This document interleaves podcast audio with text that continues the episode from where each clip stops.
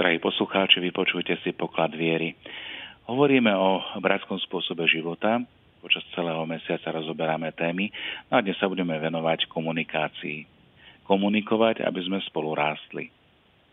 Pri obnove reholných spoločenstiev prebiehajúcej v týchto rokoch sa ukázalo, že komunikácia je jedným z tých ľudských faktorov, ktoré nadobúda pre život každého reholného spoločenstva čoraz väčší význam.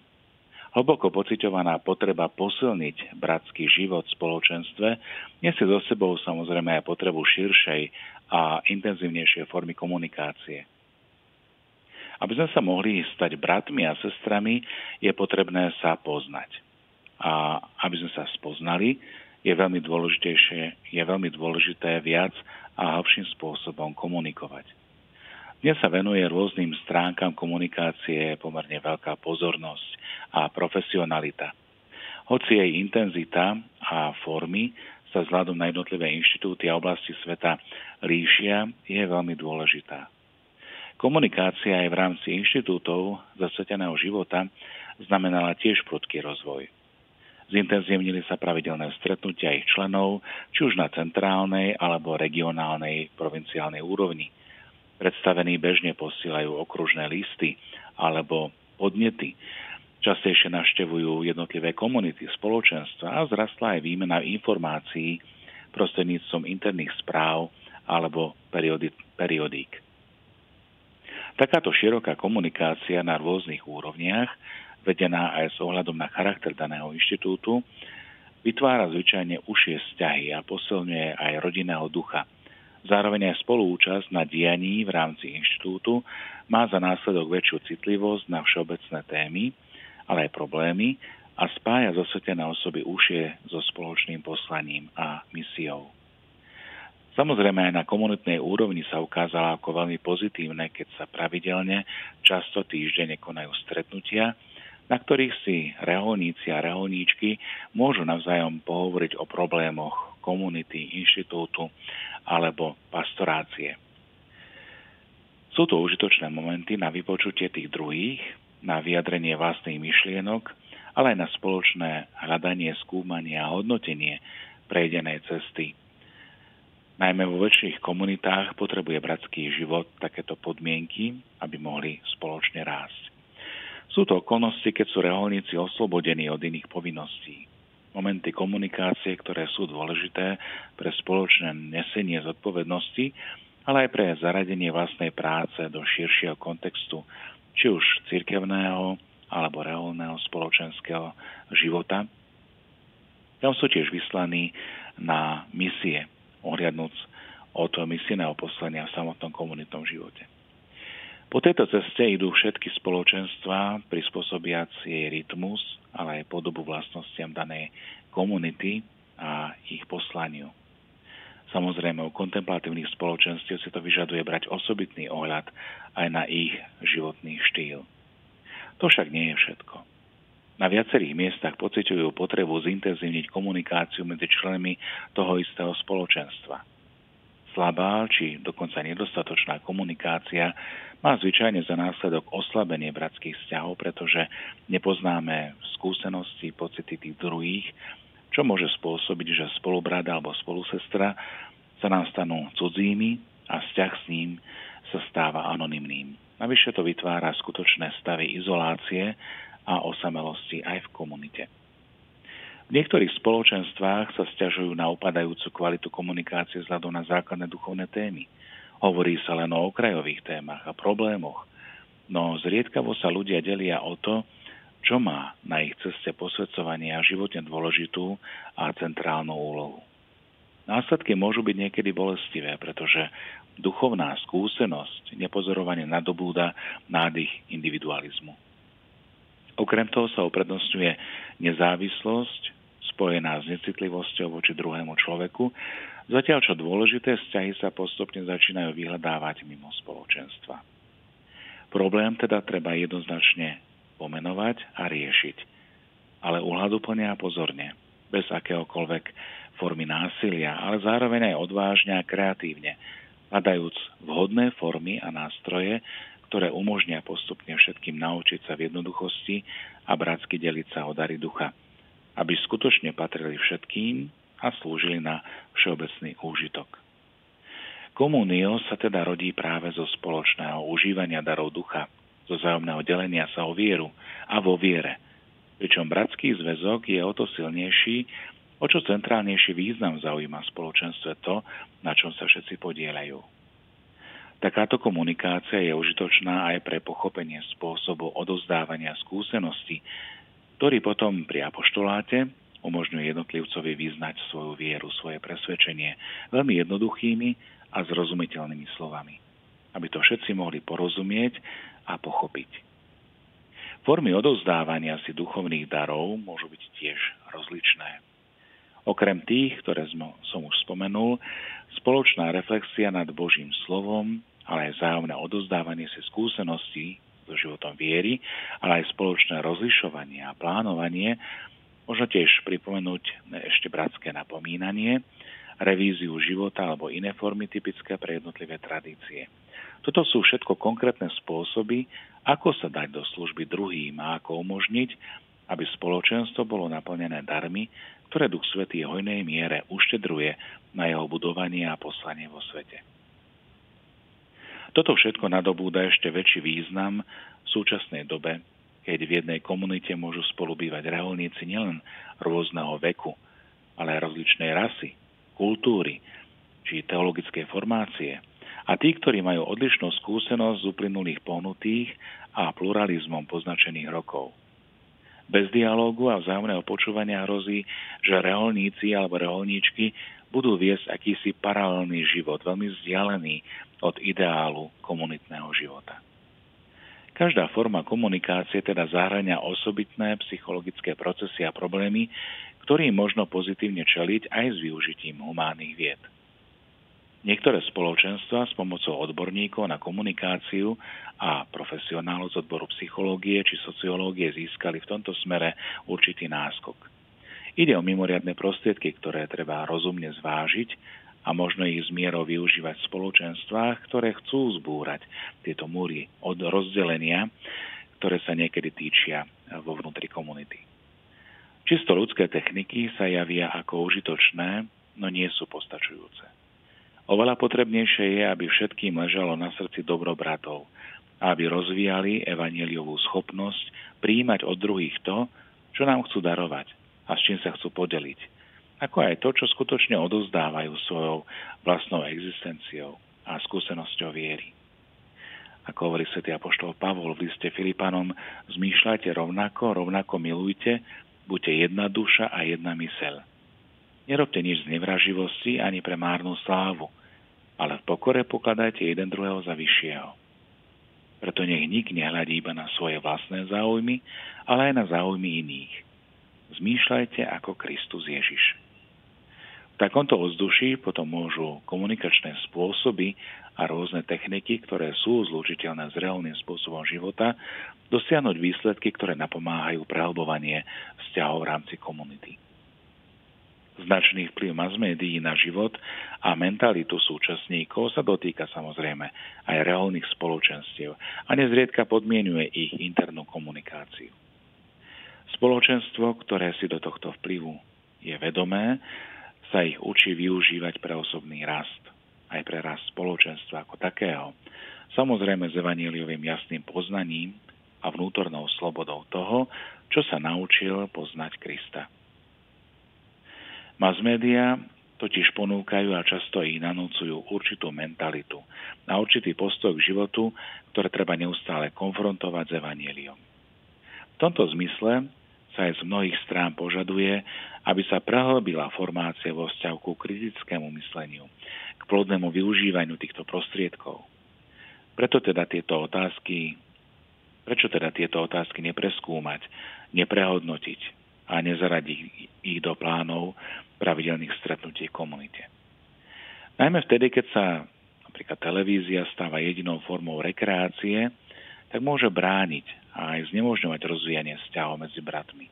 Môže obmedzovať komunikáciu medzi nimi a dokonca môže aj ohroziť samotný zasvetený život. Preto je žiaduca zdravá rovnováha. Využívanie komunikačných prostriedkov s mierou a s rozumom.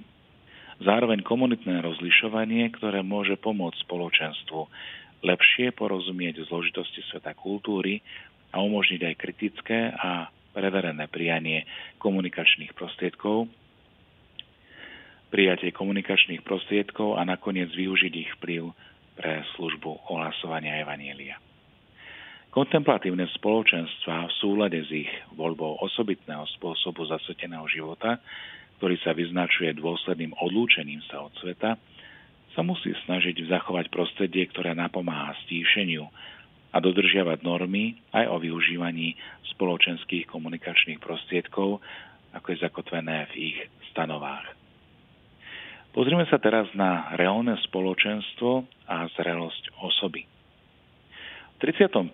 bode sa píše Reálne spoločenstvo tým, že je scholou Amoris, ktorá pomáha raz láske k Bohu a k blížnemu, sa stáva aj miestom ľudského dozrievania. Pravou školou lásky. Cesta k nemu je náročná, lebo súvisí so zriekaním sa dobier, ktoré majú bez pochyby veľkú hodnotu, no predsa nie je nemožná. Svedčí o tom aj zástup svetých a obdivuhodné postavy z radov reholníkov a reholníčok, ktoré nám ukázali, že zasvetenie sa Kristovi neprekáža pravému rozvoju ľudskej osobnosti. Napredovanie k ľudskej zrelosti, ktoré je podmienkou života vo svete Evanielia, vo svetle Evanielia, je procesom bez konca, pretože je trvalým obohacovaním sa nielen duchovnými, ale aj kultúrnymi, psychologickými či spoločenskými hodnotami. Veľké zmeny, ktoré sa udiali v kultúre, vo zvykoch a v tradíciách, orientované skôr na materiálne než na duchovné hodnoty, si vyžadujú, aby sme venovali osobitnú pozornosť aj niektorým oblastiam, ktorých sa reholníci zdajú byť zvlášť zraniteľní. Prvý je identita. Proces dozrievania sa uskutočňuje vo vlastnom stotožnení sa s Božím výzvaním. Toto je povolanie. Neistá identita môže viesť najmä v okamihoch ťažkostí k zle chápanej sebarealizácii aj s naliavou potrebou dosiahnuť úspech, uznanie od druhých, spojenou s prehnaným strachom, napríklad z neúspechu, alebo aj ponorením sa do depresie v dôsledku nejakých nezdarov. Identita zasvetenej osoby závisí od jej duchovnej zrelosti. Je tiež dielom Ducha Svetého, ktorý ju vedie k pripodobňovaniu sa ku Kristovi – a to osobitným spôsobom, ktorý je daný pôvodnou charizmou. Charizmou, ktorá je sprostredkovaná skrze evanielium pre členov daného inštitútu. Na rozlišovanie Božieho pôsobenia, sprevádzanie brata na pánových cestách, sítenie jeho duchovného života solidným učením a úprimnou modlitbou je veľmi dôležitá pomoc duchovného vodcu, ktorý dobre pozná a rešpektuje špiritualitu ale aj poslanie inštitútu. Takéto sprevádzanie je mimoriadne dôležité už pri počiatočnej formácii, ale aj potom neskôr po celý ďalší život, aby rástli v Kristovi. Rovnako kultúrna zrelosť pomáha pri riešení víziev, ktoré sú spojené s reálnym povolaním a pri využívaní nástrojov, ktoré sú potrebné na rozpoznanie budúceho vývoja a na vypracovanie vhodných návrhov, ako môže byť Evangelium naďalej určitou alternatívou k svetským ponukám, pričom zahrňajú pozitívne sily, ktoré sú v nich prítomné a očistiac ich od prvkov zla. V tomto procese predstavuje zasvetená osoba, ale aj reholné spoločenstvo, komunita, ponuku Evanielia. Ponuku, ktorá zviditeľňuje Kristovú prítomnosť vo svete. Ak sa pozrieme na citový život zasvetených, tak bratský život spoločenstva si vyžaduje od všetkých stabilnú duševnú rovnováhu, v ktorej môže citový život jednotlivca do, dozrieť. Základným prvkom takéhoto dozrievania je, ako sme už spomenuli vyššie, sloboda v citovej oblasti, vďaka ktorej zasvetený človek miluje svoje povolanie a miluje v súlade so svojím povolaním nasledovať Ježiša Krista. A práve táto sloboda a táto schopnosť zrelosti mu umožňuje dobre zvládať city, tak v rámci komunity, ako aj mimo nej. Milovať vlastné povolanie, pociťovať ho ako rozhodujúci základ života a chápať svoje zasvetenie ako opravdivú, krásnu a dobrú skutočnosť, vďaka ktorej sa aj vlastná existencia stáva opravdivou, dobrou a krásnou. Toto všetko robí zasvetenú osobu silnou, nezávislou, sebaistou, tiež schopnou zaobísť sa bez rôznych opôr či kompenzácií, a to aj v citovej oblasti. Zároveň to posilňuje puto, ktoré spája zasvetenú osobu s osobami majúcimi účasť na rovnakom pozvaní povolania. Predovšetkým s nimi má prežívať bratské a priateľské vzťahy. Milovať povolanie znamená milovať církev. Milovať vlastný inštitút, rehoľu a vnímať spoločenstvo ako opravdivú vlastnú rodinu. Milovať v súlade so svojím povolaním znamená tiež milovať ako ten, ktorý chce byť v každom ľudskom vzťahu žiarivým znamením Božej lásky. To sa nevnúcuje, ani nechce druhého vlastniť, ale má ho rád a chce pre neho to najlepšie s rovnakou žičlivosťou, ako Boh má rád jeho samého. Preto je v citovej oblasti veľmi potrebná osobitná formácia, ktorá zahrania ľudský, ale aj duchovný aspekt – v tomto smere sa javia ako zvlášť hodné inštitúcie ohľadne posudzovania rovnováhy v citovej aj sexuálnej oblasti. Rovnako aj schopnosti žiť v spoločenstve, v komunite. Preto však sú ťažkosti aj v tejto oblasti často len ohlasom na problémy, ktoré majú svoj pôvod inde a hlbšie. Citový život prežívaný nejakom narcisticko-adolescentným alebo rigidne podláčajúcim postojom môže byť dôsledkom negatívnych skúseností predchádzajúcich vstup do spoločenstva, ale aj dôsledkom nedorozumení v spoločenstve alebo v apoštoláte. Preto je veľmi dôležité, či v nich existuje bohatý a úprimný bratský život, ktorý napomáha zranenému bratovi v núdzi niesť jeho bremeno. Tak ako je pre život v spoločenstve potrebná určitá zrelosť, rovnako je pre dozrievanie reholníka alebo reholnej sestry potrebný úprimný komunitný život.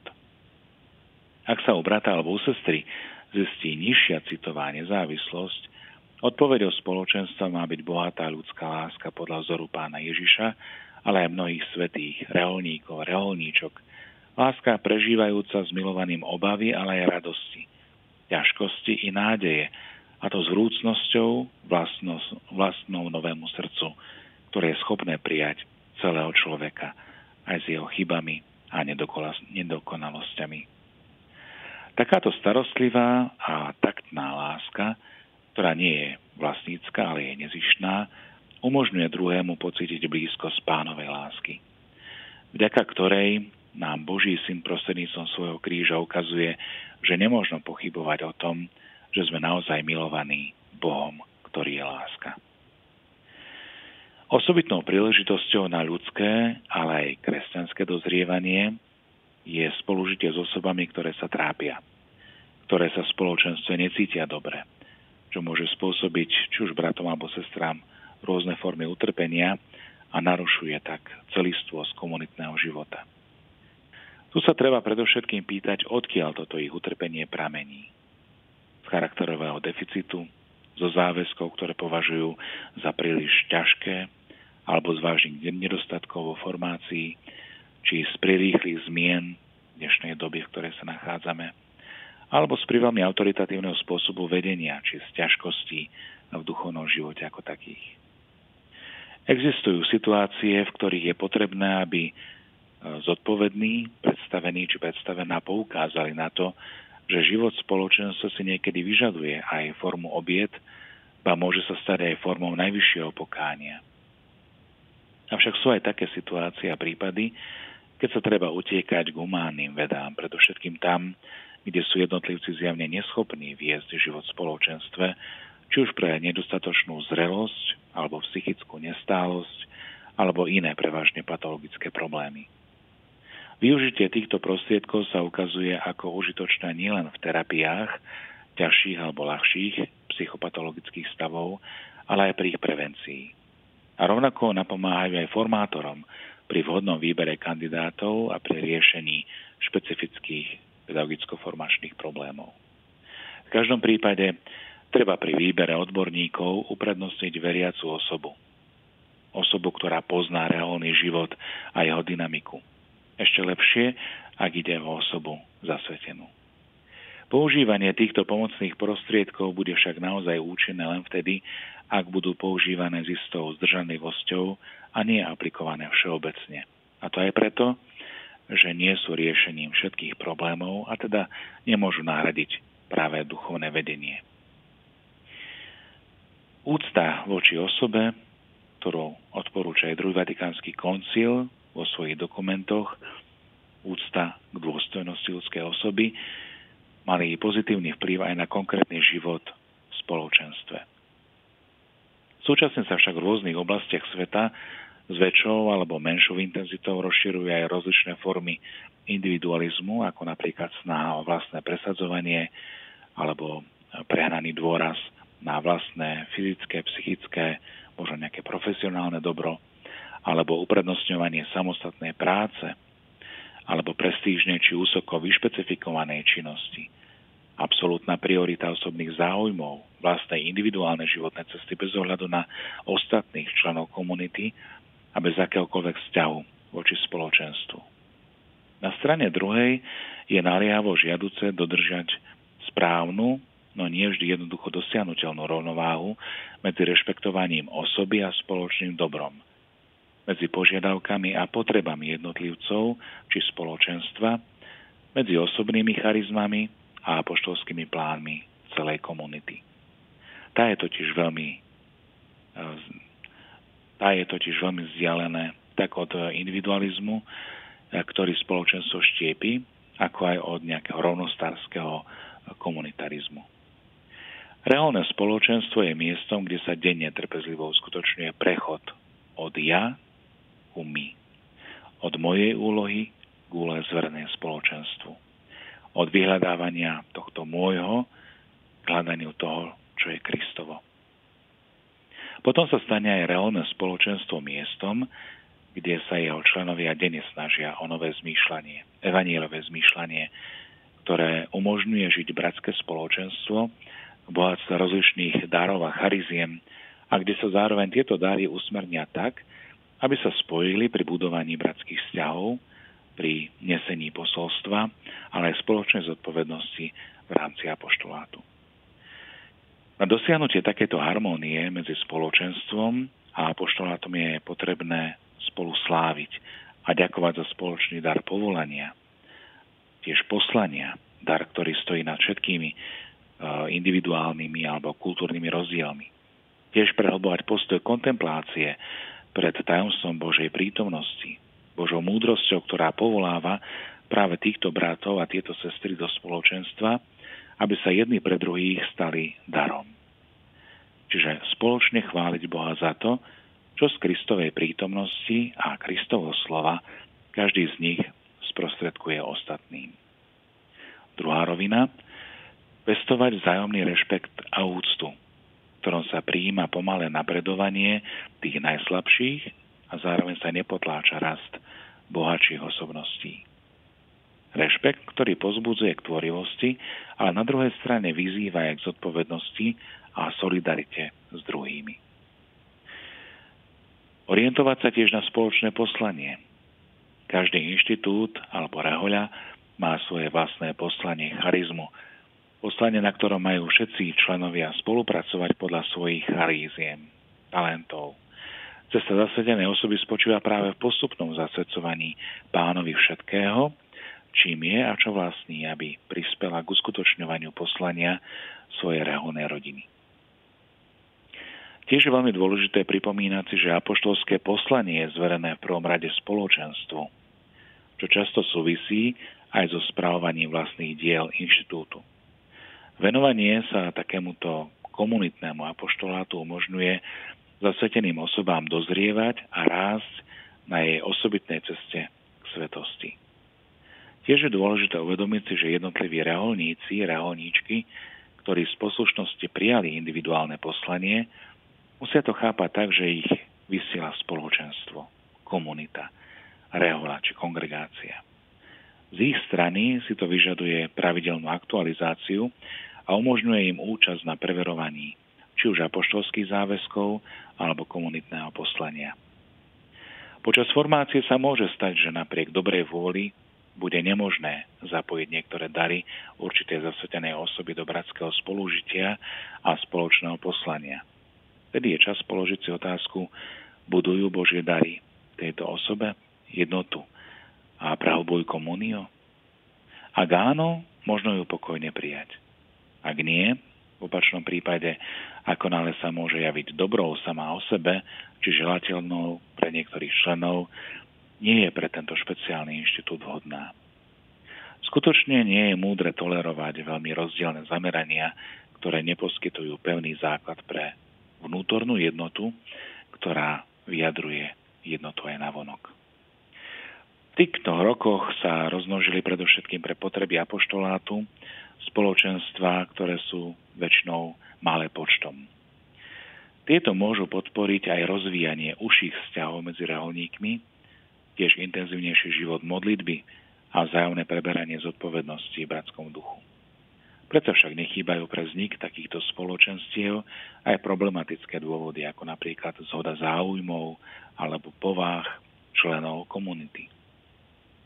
V takom prípade sa ľahko stane, že sa spoločenstvo uzavrie do seba – a môže dôjsť k tomu, že si bude svojich členov vyberať a rozhodovať o prijatí či neprijatí brata alebo sestry, ktorého pošlú predstavený do ich komunity. To je však v protiklade so samotnou povahou reholného spoločenstva ako znamenia.